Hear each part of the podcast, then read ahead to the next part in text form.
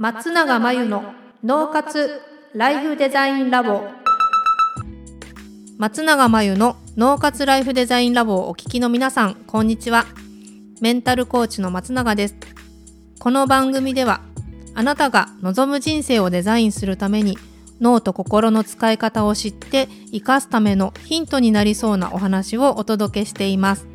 週に2回月曜日と木曜日に配信中のピンポン Q&A のコーナーでは日常生活やビジネスでよくある悩みや松永が主催している内観力養成ライフデザインオンライン講座で寄せられた質問などにお答えしていきます。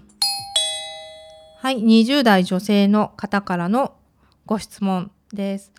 仕事で何か問題が起こるとすぐに自分が悪かったのでは何か落ち度があったのではと自分を責めて落ち込んでしまいます。どうしたらもっと気が楽になりますか？ということですね。と仕事で何か問題があったとしたら自分が悪かったのかとか落ち度があったのかって考えること自体は必要だと思うんですよね。なんでかっていうとそこを考えないとどうなるかっていうと今度は相手を責めて相手を攻撃してしまうんですよ。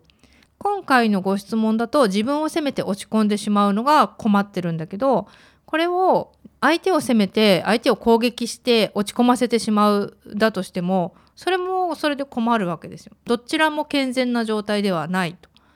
で健全な状態っていうのは何か問題が起こった時に建設的に問題を解決しようっていう状態になれることですよね。だとすると今の場合自分が悪かったのでは何か落ち度があったのではと考えた結果自分の人格否定とか自分の存在否定につながっちゃってるから多分辛いんです。そうじゃなくって切り分けて考えてほしいのは何か問題が起こった時に自分の何らかのアクションとかやり方手順もしくは、まあ、取り組む姿勢なのかもしれないんですけれどもそこが悪かっただけであってそれをどう改善していこうかなっていうふうに考えられれば別に責めたり落ち込む必要ってないと思うんですよ。問題が起きたけど解決しようとしている自分ってどうですか？責めますかね？何か問題が起きたんだけれども建設的に解決しようと取り組んでいる自分ってあんまり責めたり落ち込んだりする状態じゃないと思うんですよ。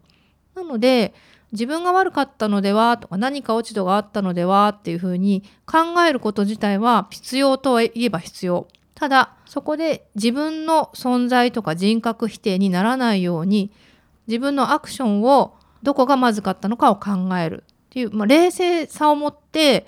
あの問題解決していただければ落ち込んだりする必要もないし責めたりする必要もないのでもっと気が楽だと思うし問題も解決しやすくなると思います。結果的に自分を責めて落ち込んだら自分のエネルギーが減るのでとても問題解決をしようっていうエネルギーは残っていないはずです。仮にこれを相手に責めたり攻撃したりっていうふうに相手にエネルギーを向けたとしても結局は相手のエネルギーを奪ったり自分も怒ってしまうことで余計なことにエネルギーを使うことになるのでやっぱり建設的な問題解決には至らないっていうのは共通してます。なので人とか人格存在っていうものを自分であろうが相手であろうが批判したらエネルギーは奪われるっていう法則を覚えておいていただいてそうではなくて行動とかやり方その辺を変えられることにフォーカスするといいのではないかと思います。ということで以上ピンポン Q&A のコーナーでした。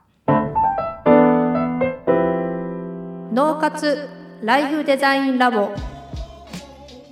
2021年の春から内観力養成ライフデザインオンライン講座をスタートしています。